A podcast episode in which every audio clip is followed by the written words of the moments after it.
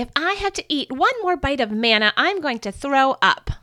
You guys, I am super excited about this episode today. Not only is it our 10th episode, but I am going to do something special that we have never done before on the Family Bible Connection. So stay tuned.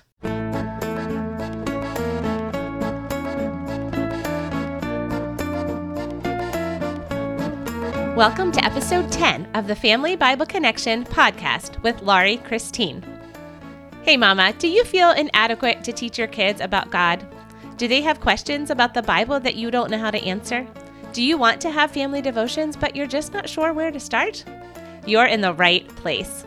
Welcome to the Family Bible Connection, a community of moms who desperately need Jesus for every step of our parenting journey. We want our kids to know the Bible and grow in their love for God and others. We want to prepare our kids to go into the world as passionate followers of Jesus. I'm your host, Laurie Christine. Through devotional resources, family routines, and Bible study, I will teach you how to create a Christ centered culture in your home. Okay, so I promised something extra special for today. During the month of November, we are talking about contentment. If you missed the first episode in the series, be sure to go back and listen to episode 9, where we discuss the root of discontentment and some practical ways that you can teach your kids to be more thankful. Some of you may know, and some of you may not, that I write devotional Bible stories for families. I have combined my passion for children's books with my passion for the Bible by creating these stories. And they're all based on true events in the Bible, but some of the people are fictional characters.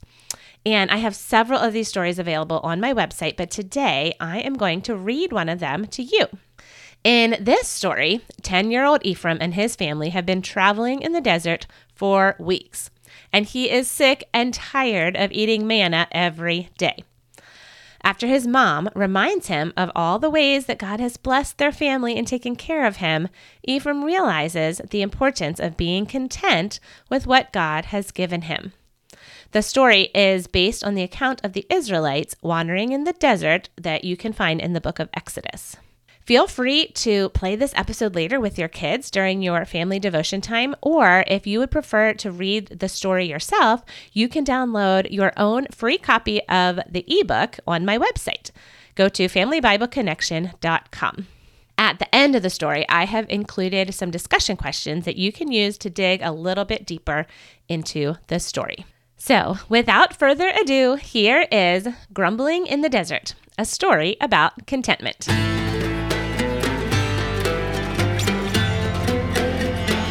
Kids, have you ever been so excited to get a new toy for Christmas, but once you've played with it for a few days, it doesn't seem so exciting anymore? Or have you been looking forward to downloading the latest video game, but then you beat all the levels in one day and it's not so fun anymore?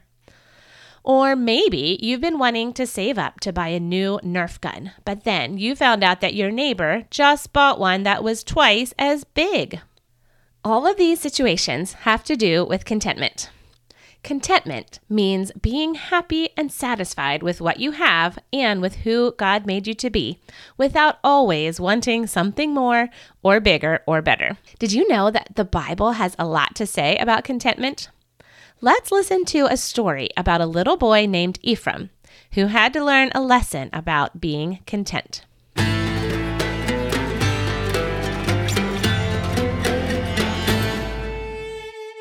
Manna, manna, manna.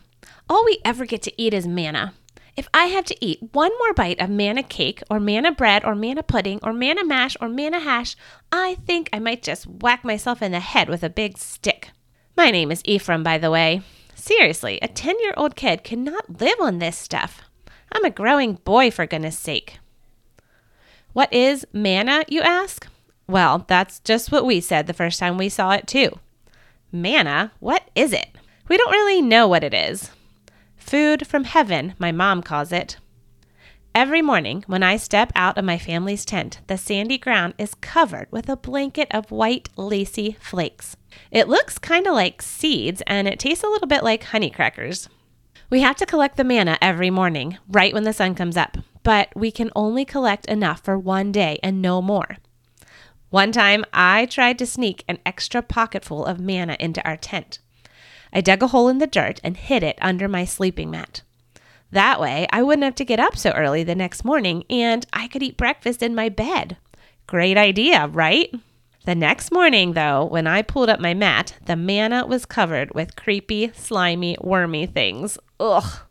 I slapped my hand over my mouth, trying to keep the manna mash that I had eaten the night before from exploding out of my stomach. Needless to say, I never tried to take extra manna ever again. So, did I mention that I am sick and tired of eating manna? I mean, it was okay at first. Kind of cool that this stuff just appeared out of nowhere every morning, but after eating it for over a month now, I have had enough. You may be wondering, why can't I just go to the market and buy myself some fresh fish to eat, or olives, or barley cakes? Why doesn't my mother roast a nice goat for my family to eat? Well, it's kind of a long story, but I'll tell you the short version. You see, I was born in the country of Egypt, but I'm actually a descendant of the family of Israel. Over 200 years ago, my great, great, great, great, great, great grandfather, Jacob, whose name was then changed to Israel, brought his family to Egypt to escape the famine in his homeland of Canaan. The Egyptians didn't like Jacob's family very much. In fact, the Egyptians were kind of afraid of them, so they made them slaves.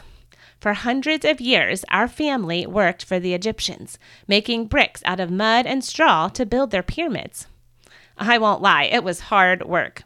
We would often work for 10 hours a day in the blazing sun without a break. Then one day, this guy, Moses, just showed up out of nowhere and told us that God had sent him to free us from slavery in Egypt. He did all sorts of crazy magic stuff to prove that God had sent him. Freedom sounded like a pretty good idea at first, but now I'm beginning to have second thoughts. We have been traveling through this hot, smelly desert for weeks days upon days of gritty sand between my toes, my tongue sticking to the roof of my mouth, and nasty flies that sting like crazy when they bite you. At least back in Egypt, we had plenty to eat and a house to go home to at night. I did not sign up for this. My mom says that we need to trust that Moses knows what he's doing. You know, honey, God did appoint him to lead us, she says. But I don't buy it. I think we were much better off in Egypt. You should have seen the kinds of foods we got to eat in Egypt. We had fish. Can you believe it? As much fish as we wanted. Oh man, what I wouldn't give for a tasty piece of grilled catfish right now. Oh, and fruits and vegetables too. We had cucumbers, melons, leeks, onions, garlic. Man, those were the days. I announced to my mom this morning that I'm ready to go back to Egypt. I don't care about this promised land that everyone keeps talking about, I told her. If it's anything like this desert, I'll take Egypt any day. It wasn't really so bad, was it? Ephraim, my mom said in that voice that meant she was disappointed with me. I don't like to hear you talk like that. God has been so faithful to our people. He promised our ancestors, Abraham, Isaac, and Jacob, that we would one day go back to the land of our forefathers. God has promised to make us into a great nation and that all the people in the world will be blessed through our family. I rolled my eyes. I had heard this talk many times before. It's not that I didn't believe the old stories about Abraham, Isaac, Jacob, and Joseph and his brothers. It's just that I didn't really see how the stories had anything to do with me. I'm just hungry, Mama, I whined, wrapping my arms around my growling stomach. If I have to eat any more of this disgusting manna, I might just throw up. Mom put an arm around me. Come and sit down, Ephraim. We need to have a little talk. I hunched my shoulders and reluctantly sat down on my sleeping mat, huffing a big puff of air from my chest. Mom gathered up her robes around her knees and sat down beside me, cross legged, on the dirt floor. She took my hands in hers, dark and scratchy from years of hard labor in the baking sun. Ephraim, God has been so faithful to us. Have you already forgotten what he has done for our people just since we left Egypt?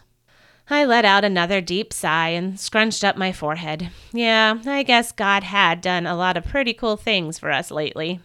Mom continued. Do you remember when Moses first showed up in Egypt, how God turned the Nile River into blood?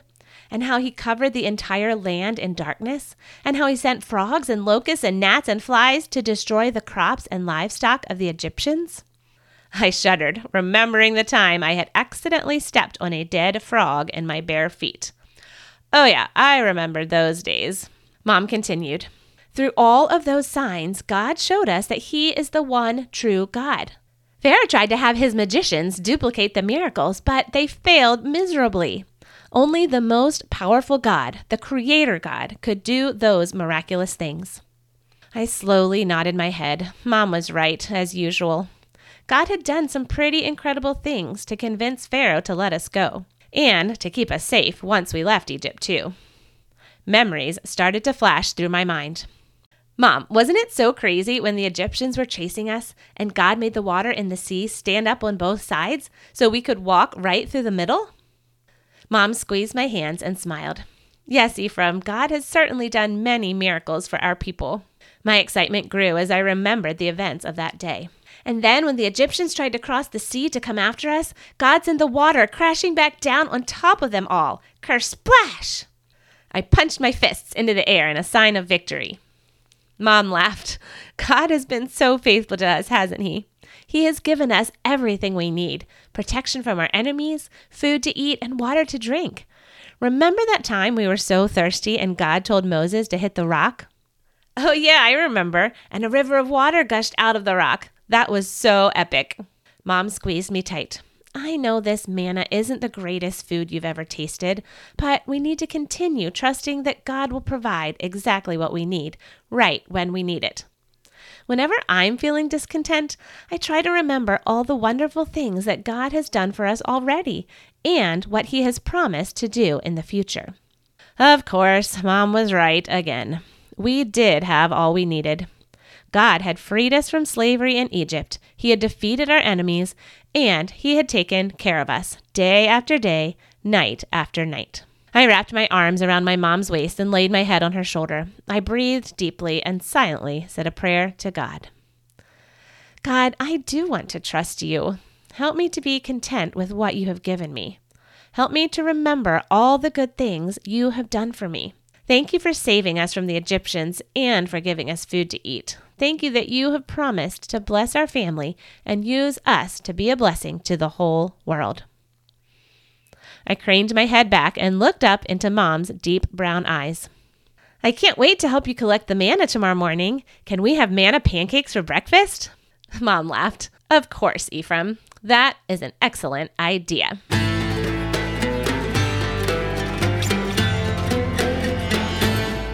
Here are some discussion questions that you are welcome to talk about with your kids. Feel free to pause the recording so that you can discuss the questions. Question one Why was Ephraim feeling discontent? Question two Ephraim wanted to go back to Egypt. Do you think he would be happy if he went back to live in Egypt?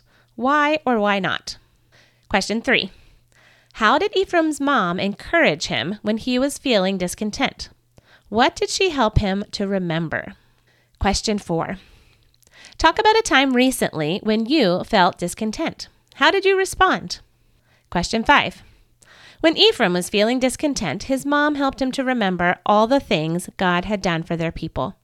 When you are struggling to be content or when you feel like grumbling and complaining, make a list of things you are thankful for and praise God for all He has done for you. I'm going to close our episode today in prayer. And this is the same prayer that Ephraim prayed, but I have changed the wording a little bit to make it personal for you. God, I do want to trust you. Help me to be content with what you have given me. Help me to remember all the good things that you have done for me. Thank you for sending Jesus to save us from sin and to give us new life. I know that you have blessed me so that I can be a blessing to others. Give me a heart of contentment and gratefulness. Amen. Now, I have a few free resources for you guys today. I mentioned this in our last episode, but for the month of November, I have a collection of 12 printable Bible verse cards that are all about thankfulness and contentment. These cards are a great way to start off your day and fill your hearts with gratitude for what God has done for you. Each card has a scripture passage as well as an image that goes along with the verse. and you can print out the cards or you can save them to your phone or iPad and then read them with your kids each day. And I would also love for you to have a copy of the ebook, Grumbling in the Desert. If you would like a copy of the story that I just read to you guys, go to familybibleconnection.com and click on the link for today's episode, which is entitled No More Grumbling. And there will be a link for you to download your free copy of the story. Thank you so much for joining me for episode 10 of the Family Bible Connection with Laurie Christine, where together as moms, we will cling tightly to Jesus as we create a Christ centered culture in our home. If you found value in this episode, I would love for you to subscribe to the show, leave a written review in iTunes, and then share this episode with a friend. If you would like to read a blog version of this episode or download free resources to help you create a Christ centered culture in your home, go to familybibleconnection.com.